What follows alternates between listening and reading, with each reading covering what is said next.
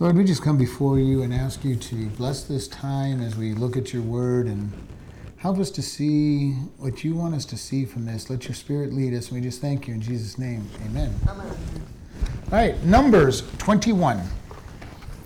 And uh, last week we talked about the children of Israel asking to go through Edom, and the king said no, and they were turned turned away. So here's one.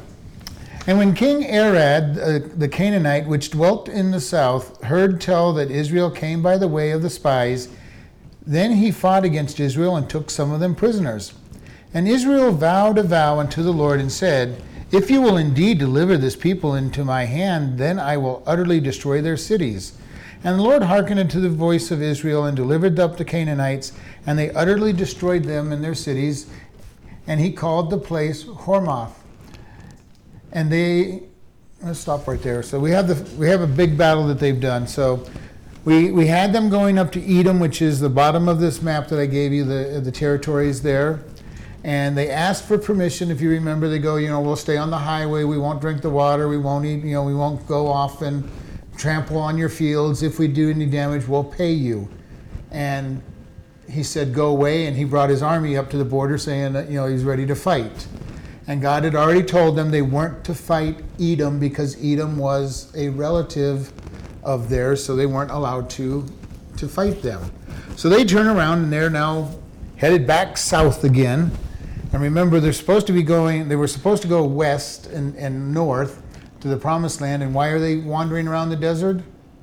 Because they, murmured and uttered. they murmured and uttered. uttered Well, and- part of it, but what did they, what did they, what specifically did they do to, to wander for 40 years? They, they had a fight with, with Moses and, and God punished them.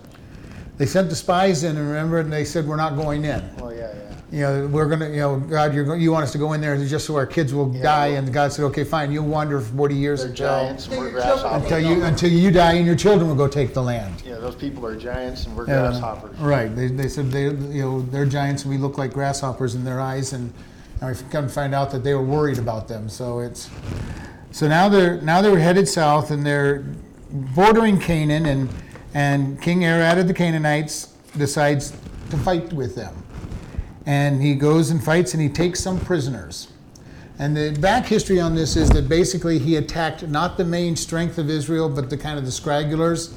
Have you ever seen uh, a herd that's moving in one line? The strong are always up front, and the weak are kind of straggled out behind because they're not strong enough to keep up. And the, the it is historically believed by the Jews that he went after this, this the weak, which really made them angry. You know, it's bad enough to go and fight the strong, but when you go after the old and the and the weak, they so they made a vow.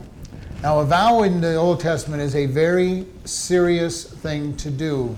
It basically is God, I will do this for you if you do this.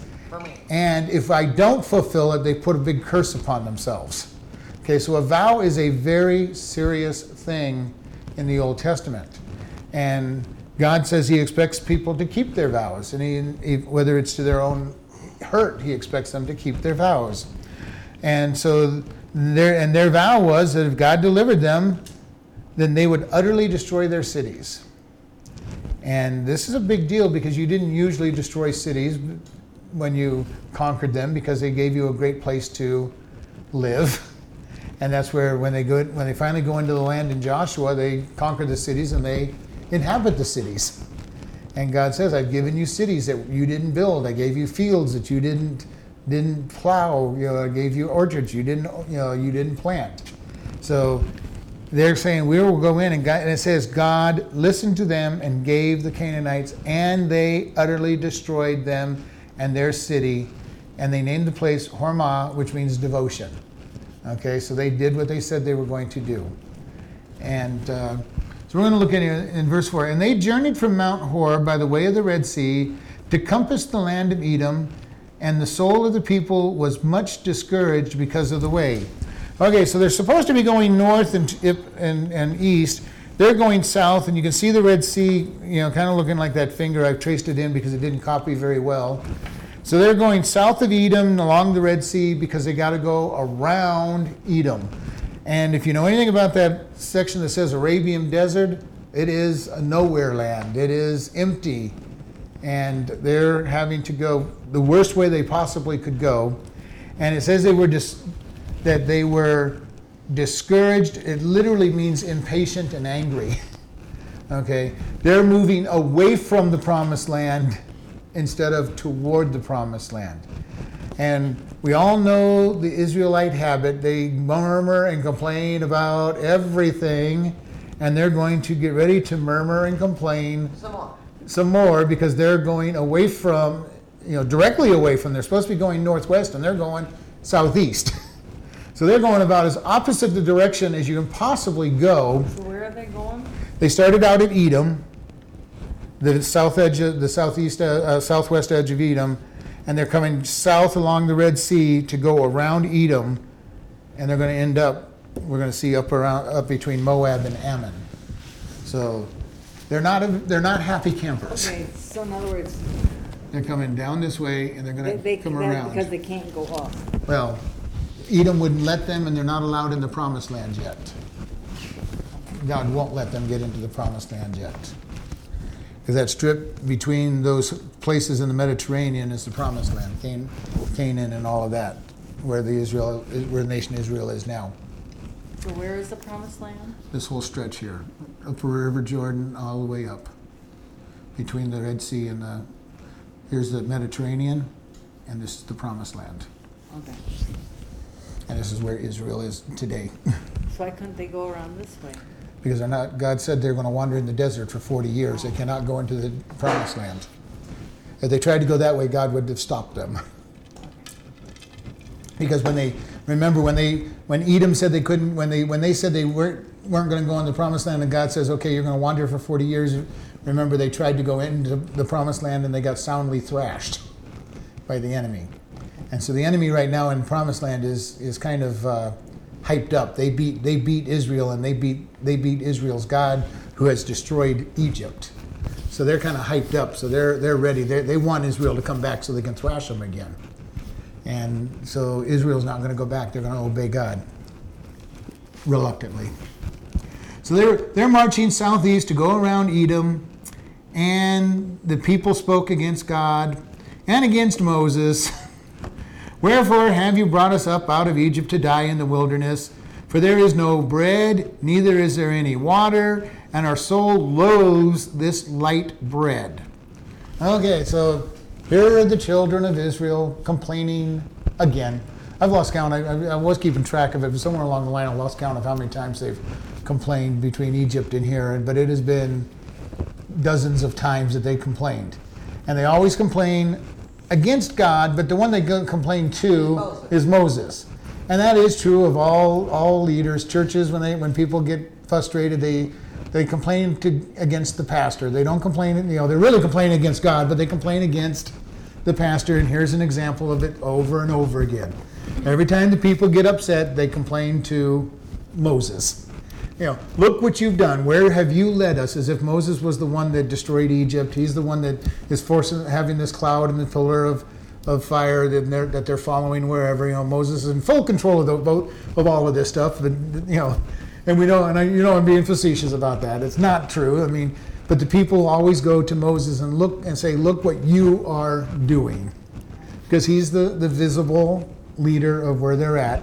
And we look at their complaint. There is no bread. In other words, they wanted regular bread. There is no water.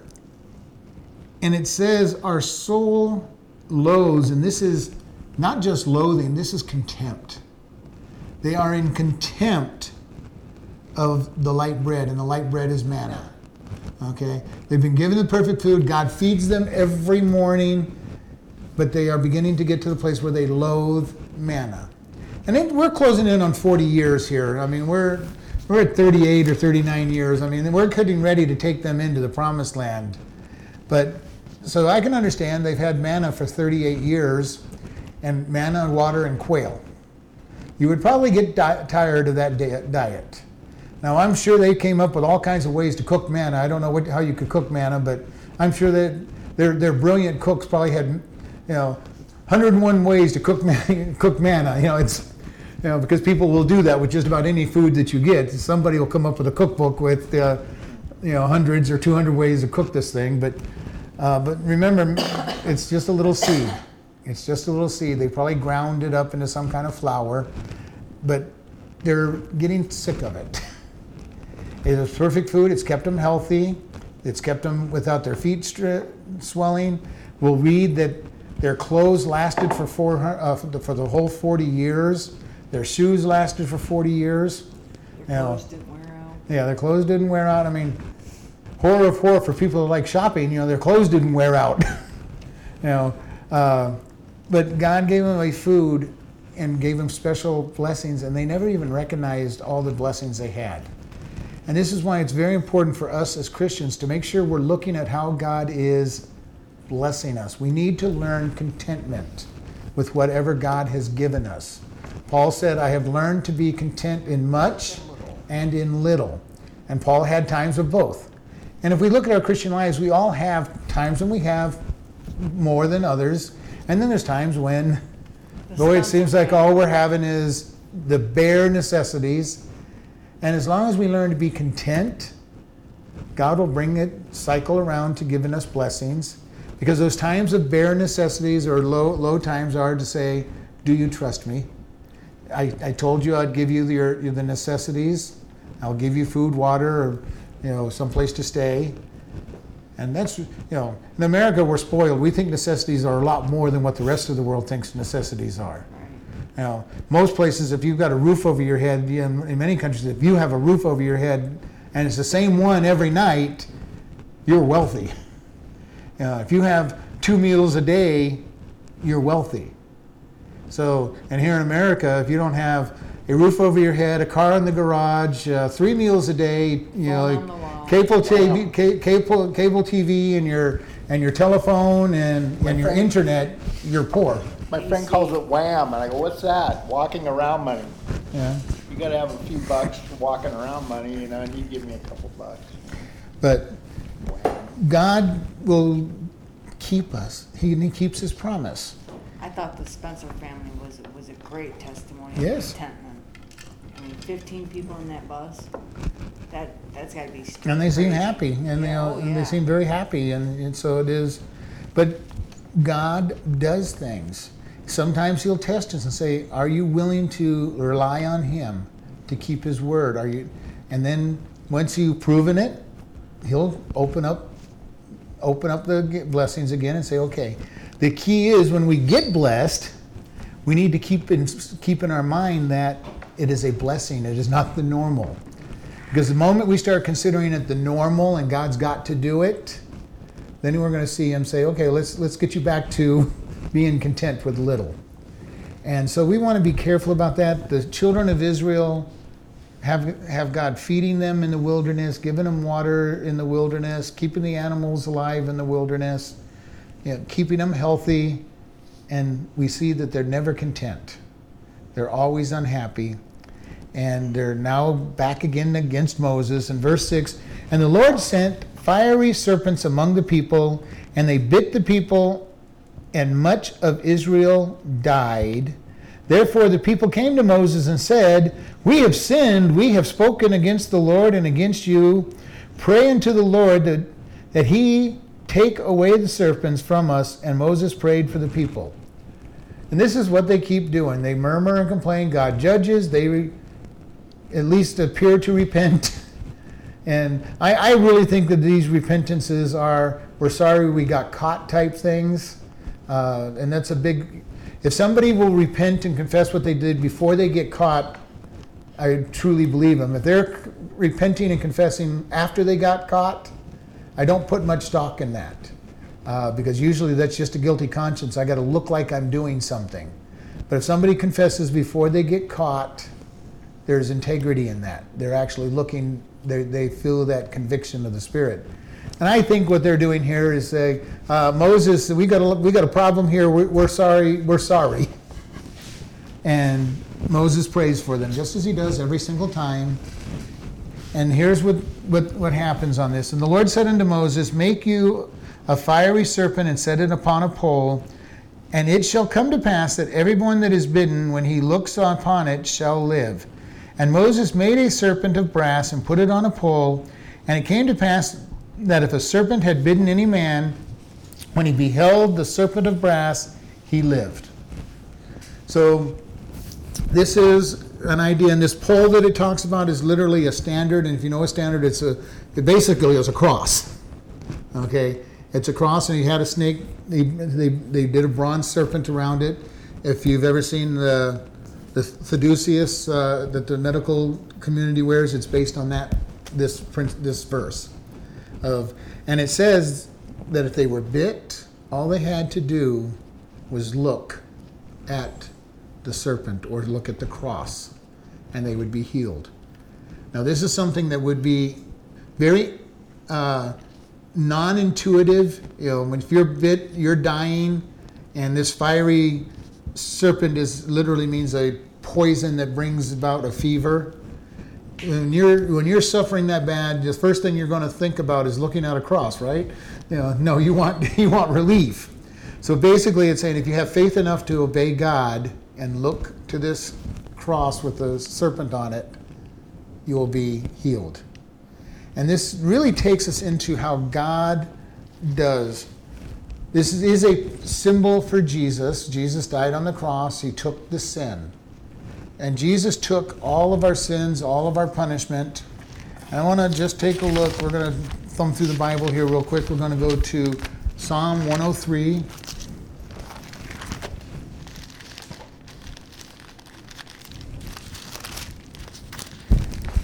Verse 3. Now let's start with verse, verse 1.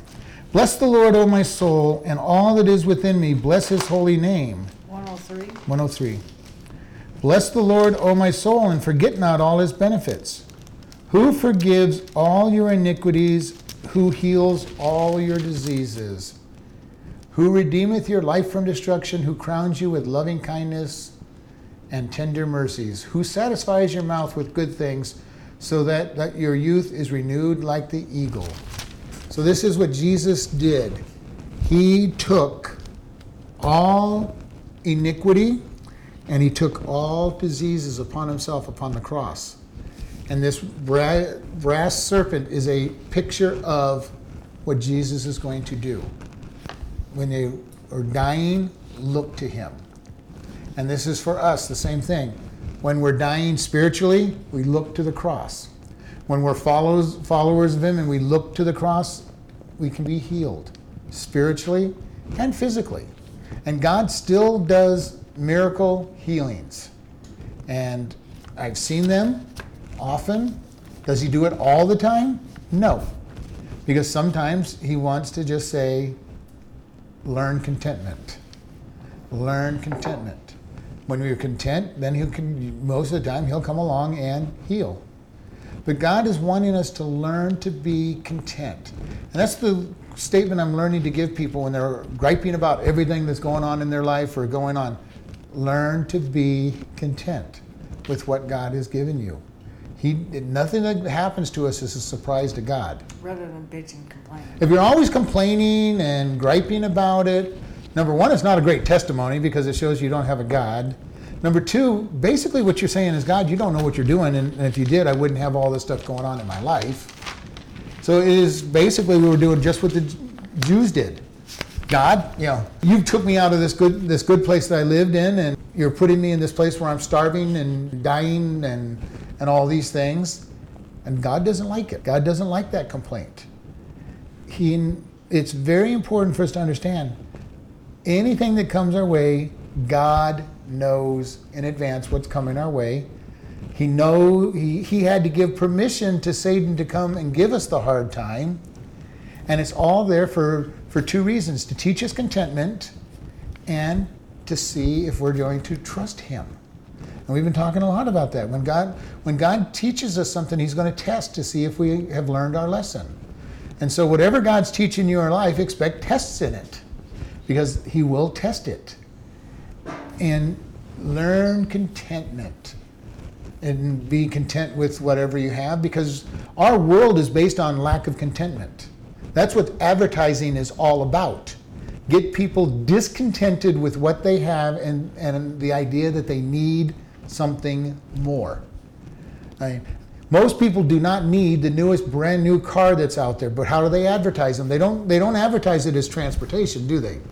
When you look at a car, it is the thrill of, of moving, or even more, look at the computer gadgets in it and the, the radio and how good this is and how good that is.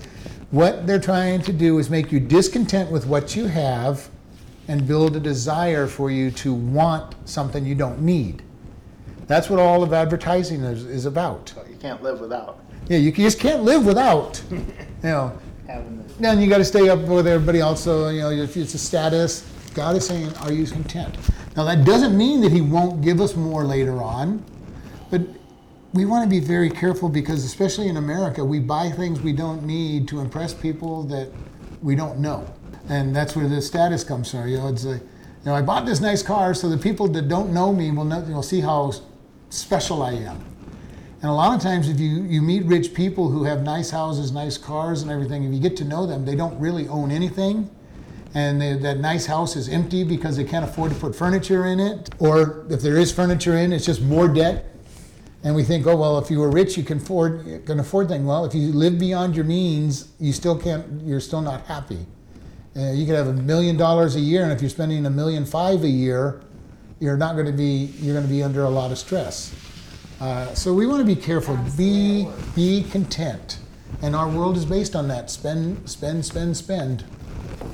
Isaiah 53 4. Surely he has borne our griefs and carried our sorrows. We yet we did esteem him stricken, stricken of God and afflicted. And griefs here literally is sicknesses, and he has forgiven our our sicknesses. So this again, this Jesus, and then one last verse is going to be in Luke, chapter nine, starting at verse one. Then he, Jesus, then he, Jesus, called his twelve disciples together and gave them power and authority of over all devils and to cure diseases, and he sent them out to preach in the kingdom of God and to heal the sick. We have the Spirit of God in us. We can pray for people and they can be healed. And I've prayed for many people over my lifetime and I've seen many healings. It's very important. My daughter the other day was asking me, well, why don't we see more? And they, the basic reason is most people don't have enough faith to, to believe that people will get healed. Because especially here in America, we have enough doctors and insurance and everything that we, the first thing we will do, we most of us won't pray first. We'll run to the doctor because the doctor has all the answers. He'll give me a pill that will mask the symptoms, and I'll and I'll think that I've been healed. So we you know, we need to be careful about this. We need to pray. Missionaries still see many miracles because they don't have doctors that they can run off to in the middle of the middle of nowhere. And so they have to pray. They have to depend on God, and they see the miracles still. And you'll have some people telling you, well, the miracles that happened in the Bible don't happen anymore. They're lying. They don't know what they're talking about. People are still getting healed. People are still having miraculous things happen in their life. Then we see when people give their tithes and offering, God do miraculous things with their finances. We see God stretching food, and I've seen this on multiple occasions, and I'm sure I've seen it here on our end of the month times when we have very little food and a lot of people, and everybody is, is full when they leave, and there's still some food on the table. And I know that there's no way there should have been enough food on the table because there just wasn't enough for all the people that went through. And that's a pretty minor miracle as far as I'm concerned, but it, to me it is still a miracle. You know, for people to, and there's not enough food to leave full and still have a little left over, that's the same thing Jesus did. Feed 5,000 people with five loaves and, three, and two fish and have 12 baskets of food left over. That's a pretty good sized miracle. but God is always there. He can do whatever He's done in the past, He will do. And what He says He's going to do in the future in the book of Revelation, He will do. And He will do the same things today. We serve a God who is the same yesterday, today, and forever. And what He's done in the past, He is still doing and will do in the future. And we, we limit Him sometimes because of our quote unquote scientific logical minds. Uh, and we get to the place where, well, God just can't do the supernatural. Well, that's what he is. He's supernatural. He's going to do the supernatural. And here we see them look up at this serpent and get saved and healed. We, in our, in our sinful state, look up at the cross where sin has been crucified and we get saved. Now, this fiery serpent, bronze fiery serpent, shows up one other place in the scriptures, and that's 2 Kings 18.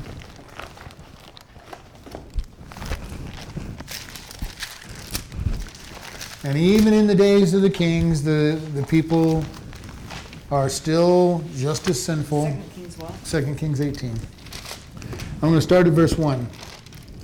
Now it came to pass in the third year of Hos- Hosea, son of Eli, king of Israel, that Hezekiah, the son of Ahaz, king of Judah, began to reign.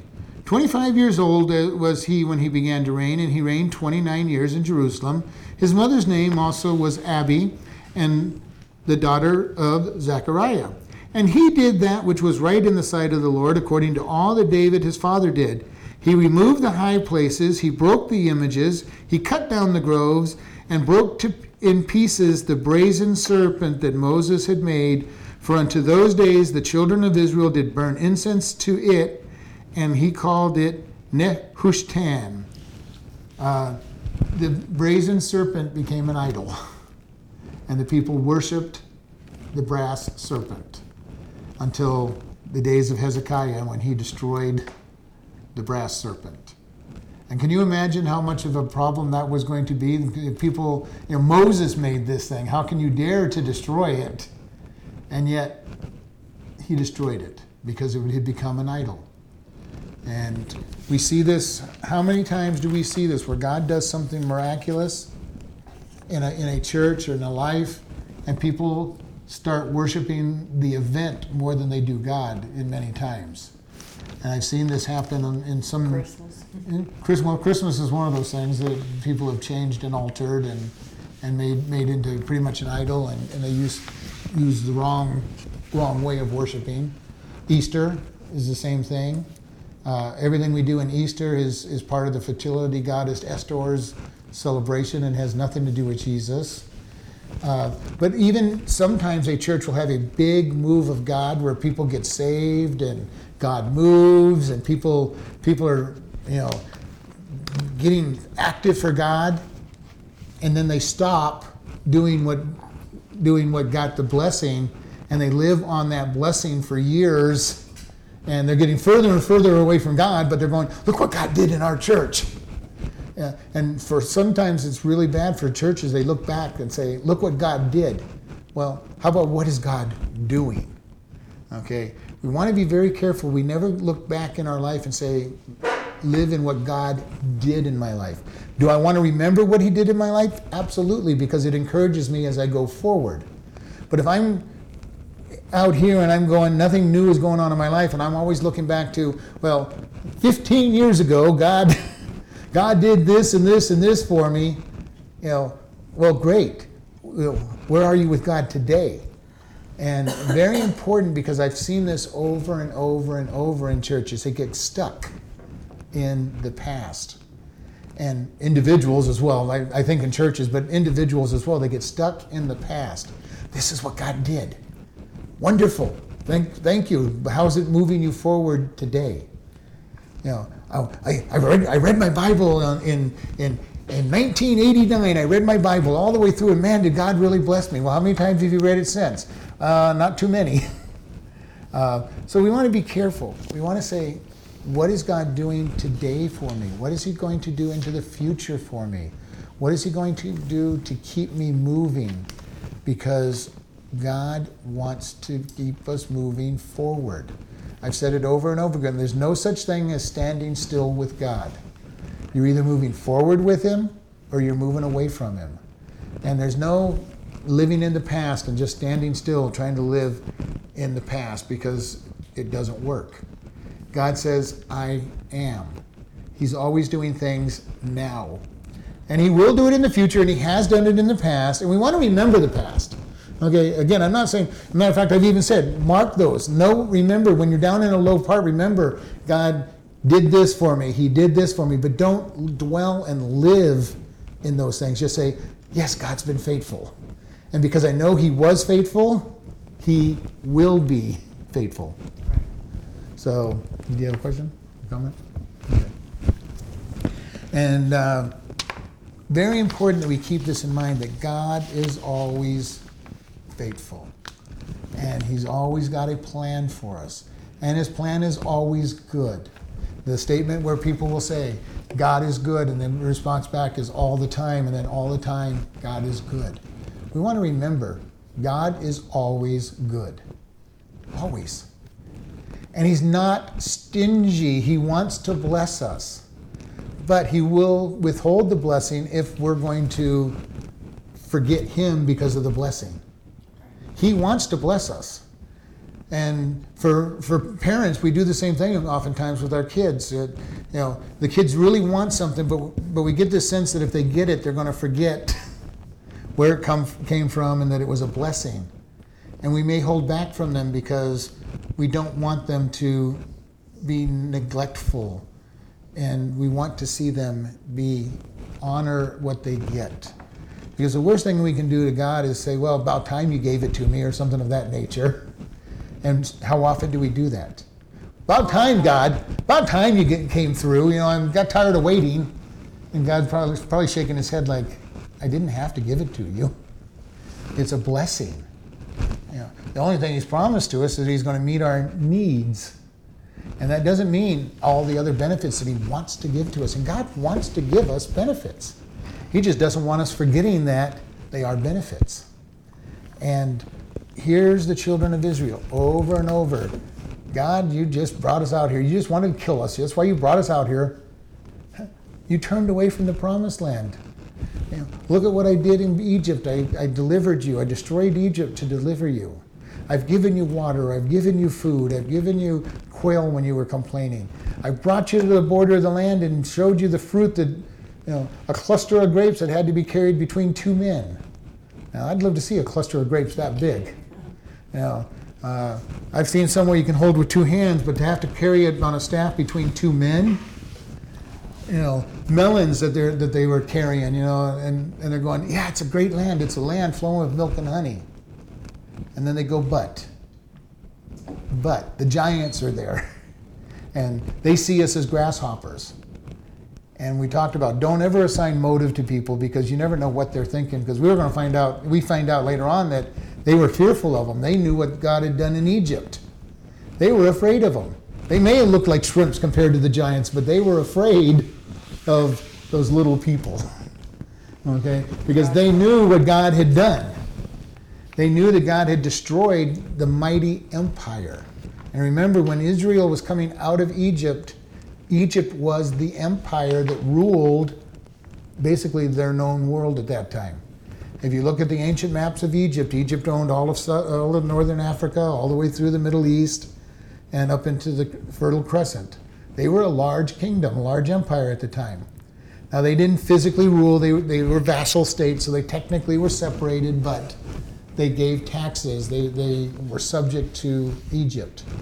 And these people are afraid because they've seen Egypt or heard of Egypt being destroyed. And we think back, you know, we talked about this back a long time ago when we talked about the 10 plagues. God destroyed their economy, He destroyed their animals, He destroyed their, their, their food, He destroyed the river and killed the, killed the fish. He, he destroyed multiple gods. Every, every one of the 10 plagues were against at least one, if not three or four, Egyptian gods. And so he destroyed their entire pantheon of gods and then sent them out. The people were terrified of the Israel, Israel people, the Israelites, because they go, God just destroyed. that would be like God destroying the, the strongest country in this world to, to release people. And people looking like, wow, yeah, they're, they're, they're not there anymore. And so this is critical for us to keep in mind. And this fiery serpent, where God didn't remove the serpents. And remember, what they wanted him to do was to remove the serpents. But God gave them the way out. If you're bit, look at the look at the bronze serpent. God oftentimes does that for us. He doesn't take away the problem. He gives us a peace and a contentment and a way through the problem. And this is something we need to be very careful of. When you pray for things, do not pray and tell God how to fix something. Because usually He won't do it the way that you've asked Him to do it. And if you're looking for the answer being the way you want it to be, you're going to miss the answer. Paul asked for the, thorn on his flesh to be taken away three times, and God says, No, I'm not. This is to teach you. And he finally said, Okay, I'm going to learn to be content. Oftentimes in my life, and I've said this, uh, especially when I was younger in my marriage, I used to pray that God would change my wife, and He changed me. So I've gotten pretty smart in my old. It didn't take me too many years. In 34 years, I finally managed to learn. Okay, God changed me. and he changes me. And I think in the process, he also changes my wife, but I, I'm the one that gets the most change in those situations. So we want to be careful how we ask God to, to fix problems for us because we might not like the way he's going to fix it if we get our mind set on this is how it has to happen, God. God, my, my house is falling apart. I need a new house. God may just give you somebody along there to fix your house and you're, you're, you're praying for a new house and god said here i've got, a, I've got this person who's willing to do all the work for you and so we need to be careful that we don't get our expectations set in the wrong, in the wrong light all right verse 10 and the children of israel set forward and pitched in oboth and they journeyed from oboth and pitched in Ish-Abarim in the wilderness which is before moab so they've gone south they've gone by the red sea and they've come up on the east side of 10 and 11. And they've come up on the east side of Moab, and they're now next. They're now approaching the border of Moab, which is why I'm giving you this calendar, this uh, this uh, map, so you can kind of follow through where we're what we're talking about.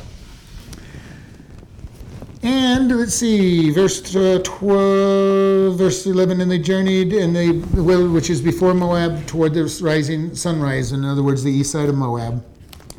From thence they were removed and pitched in the valley of Zared. I'm sorry, I went back to Numbers 21. From thence they were removed and pitched in the valley of Zared. From thence they moved and pitched on the other side of Arnon, which is in the wilderness. It comes out of the coast of the, Amor- of the Amorites, for Arnon is on the border of Moab, between Moab and the Ammonites, Amorites. So if you look at your map, they're kind of they're between the next the top three little territories up there, Ammon and Moab. So they've come a long ways north, and uh, so they're now well north of Edom, and they're between they're right at the border of Moab and Ammon and the and the wilderness. So they've been doing some hiking. That's a long ways in the middle of the desert. Verse uh, 30, uh, 14. Wherefore it was said in the book of the wars of the Lord, what he did in the Red Sea and the brooks of Arnon, and at the stream of the brooks that goes down from the dwelling of Ar and lieth upon the border of Moab. We have no idea what the book of wars are. So we this is just one of those things that he says The what is the, the book of war 14. The, it says book of wars. There obviously was some log or, or poem or chronicle that listed the wars that they fought. And it would have been good for them. They would have been able to say, you know, we fought this battle, we fought this battle, we fought this battle, and they see what God has done. In First King, in Samuel, First Kings, and Chronicles, they, they reference it a lot of times. And in the book of the Chronicles of the King, and it's not the Chronicles in the Bible, it's just the the day-to-day writings of what the kings did and it wasn't inspired, so we don't have it in today's world. And so every once in a while they'll refer to books like that and just say, hey, it was written down, and maybe someday somebody will find the book of wars. But we don't know where it is. Verse 16 And from thence they went to Beer, that is the well thereof that the Lord spoke unto Moses, Gather the people together, and I will give them water. Then Israel sang the song, Spring up, O well, sing you unto it. And the princes digged a well, the nobles and the people digged it, and the, by the direction of the lawgiver with their staves, and from the wilderness they went to Mata, Matana. So God has given them water again. Several times he's given them water out of rocks. He's had them dig wells. And we see that this place must have had a lot of water. Because think about this every time we talk about this, we say, we read, God gave them water. Remember, there's about three and a half mil, three to three and a half million people wandering this desert. That's a lot of water whenever they need water. And they need water quite often. They've got animals that need water. They've got people that need water. They've got children that need to, need water. And you know, if they're getting enough water, we're talking about a lot of water per person and per animal. So they're digging these wells, and this land that they're digging in must have been supernatural, at least, because it's a lot of water that, to dig these wells. And they're well watered. They, they, were, they were given the water to live. And I love this. And Israel sang the song, Spring up, O well, sing you unto it. can you can you just picture that? You know, we're all singing, you know, spring up, O well. you know, I, I can picture this, you know, they're, they're creating this song, you know, spring up, come up, come forth with the water. And they dug this water. Verse 19, and from Mata, Matana to Naha El El, and from Naha El to Ba- Bamoth, and from Bamoth in the valley, that is the country of the Moab, to the top of Pisgah, which looked toward Jeshimon. So they went to Mount Pisgah. Now, does this does that name ring a bell to anybody? Yes. And what is Mount Pisgah? Do you remember? No. We have a song we sing in, and when we sing the song, I've mentioned what Mount Pisgah is all about. This is the mountain that Moses is going to be brought up onto be, and die on Before he before he the promised land. and he looks into the promised land, and that's the most that he's that he's going to get to do. And why does he not get to go into the promised land? Does anybody Somebody's remember? Hit the rock He twice. dis, he hit the the the second time. Started God said, speaking. "Speak to the rock," and he struck the rock. Didn't he also take credit for it? He took credit for it too, and he struck it. But the big part was that he struck the rock, and it was supposed to be the rock was a picture of Jesus producing water, and Jesus was only struck one time, so he ruined the picture that God was trying to to bring out. And by striking it again instead of speaking, because Jesus was struck for our salvation, then he is the fountain of living water for us, and he doesn't need to be struck a second time. So here they are, they're at Mount Pisgah. So they're close enough to is to the promised land to see the promised land again. You know, they're right there. We're, we're sitting at 38, 39 years of wandering, so they're getting ready to come into the promised land.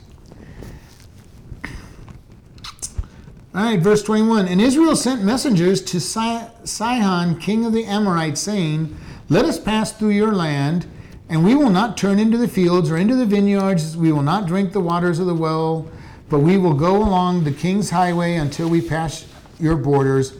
And Sihon would not let suffer Israel to pass through his land, but Sihon gathered all his people together and went out against Israel into the wilderness, and he came to Jahaz and fought against Israel. Sound a little familiar to the story of Edom? Yeah. Uh, let us pass. We'll stay on the highway. We, won't. We drink won't your drink your water. We won't touch your fields. Uh, they didn't include here. We'll pay for anything that we, you know, if we damage anything, we'll pay for it. But it was probably implied. And his answer was pretty much the same. No. No, and he brought his people.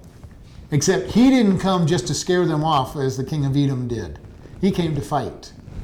And verse 24 And Israel smote the edge of the sword and possessed his land from Arnon to Jabbok, even unto the children of Ammon, for the border of the children of Ammon was strong. So God said, allowed them to fight, and they took the land. And they took a lot of land. They took his entire kingdom from him. And then, and in verse 25, and Israel took all these cities, and Israel dwelt in the cities of the Amorites, in Heshbon, and in all the villages thereof. So they are now dwelling in some cities. They've got some cities that they can rest in. And these are some the cities that we're looking at now. They're, they're going to go into a lot of conquering at this point.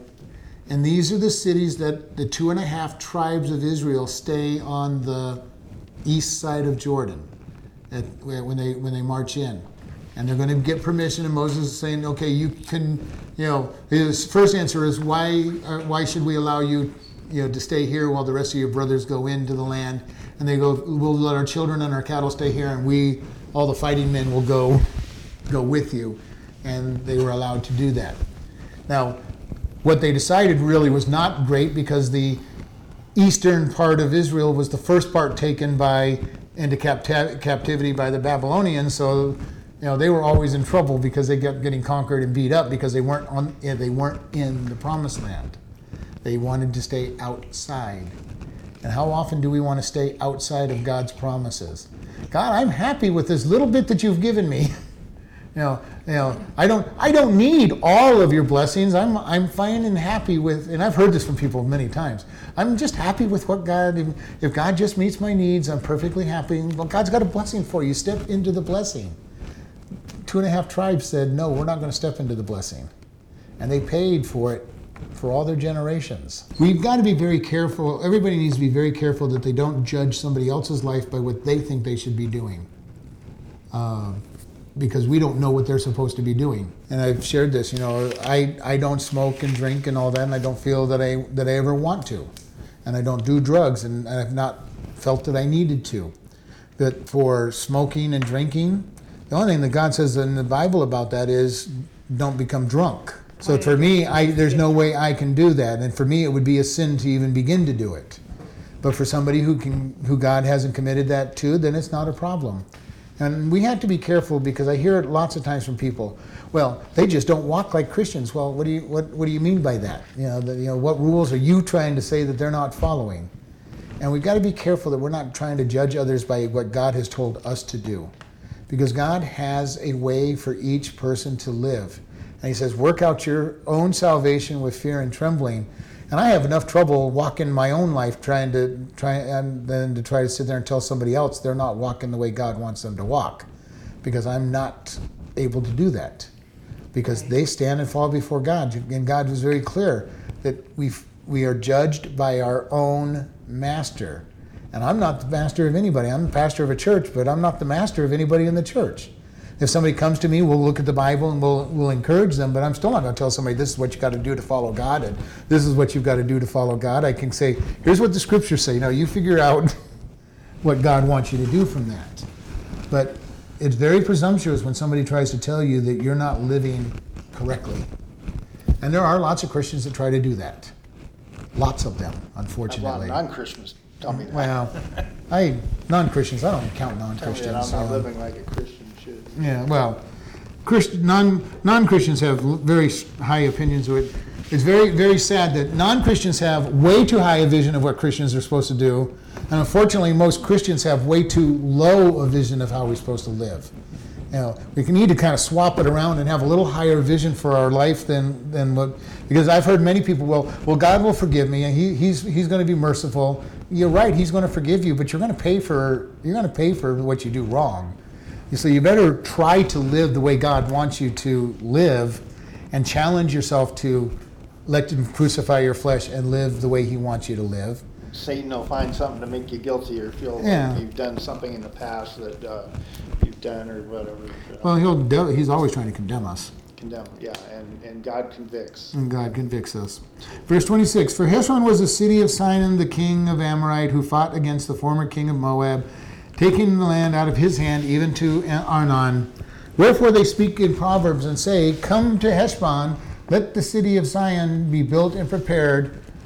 For there is a fire gone out of Heshbon, the flame of the city of Zion, Sihon, and it has consumed Arb, Er- Ar of Moab, and the lords of the high places of Arnon. So it went out to be a, this idea that you know they've lost the, they've lost their cities. Okay, they took their cities. Verse 29 Woe unto you, Moab, you are undone or destroyed. The people of Chemosh he has taken, have, he has given his sons that escaped and his daughters into captivity unto Zion, king of the Amorites. Uh, is the uh, Moab god of war. He would be the equivalent of Mars the Greek. Greek mythology.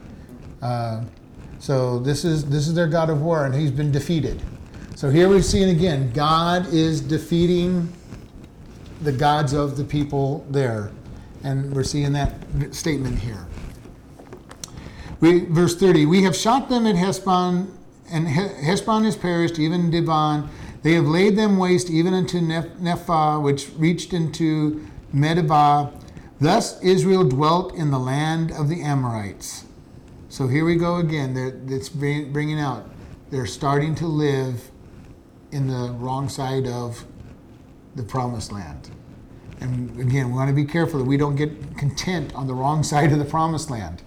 And this is what I keep saying.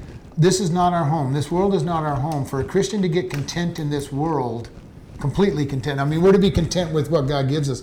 But if we are to be satisfied with what the world gives us, we don't have our eyes on the right right target. And we're shortchanging ourselves. And we want to be careful about that.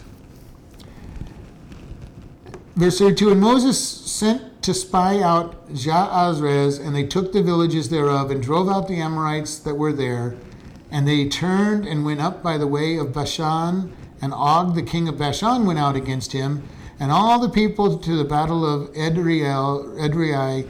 And the Lord said unto Moses, Fear him not, I have delivered him into your hand, all his people in his land, and you shall do to him as you did to Sihon, king of the Amorites, which dwelt in Heshbon. So they smote him and his sons and all his people until there were none left of him alive, and they possessed his land. So we're now starting to see the Israelites owning land.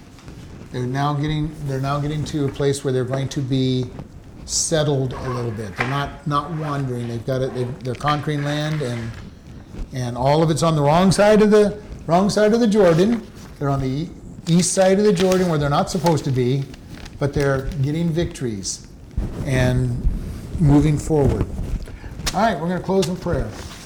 Lord, we thank you for this day. We thank you for the opportunity we've had to look at your you're moving mightily in the hand of the Israelites as they're wandering. You've given the pro- provision to look by faith and be healed. And Lord, we ask that you go with us as we go out today. In Jesus' name, amen.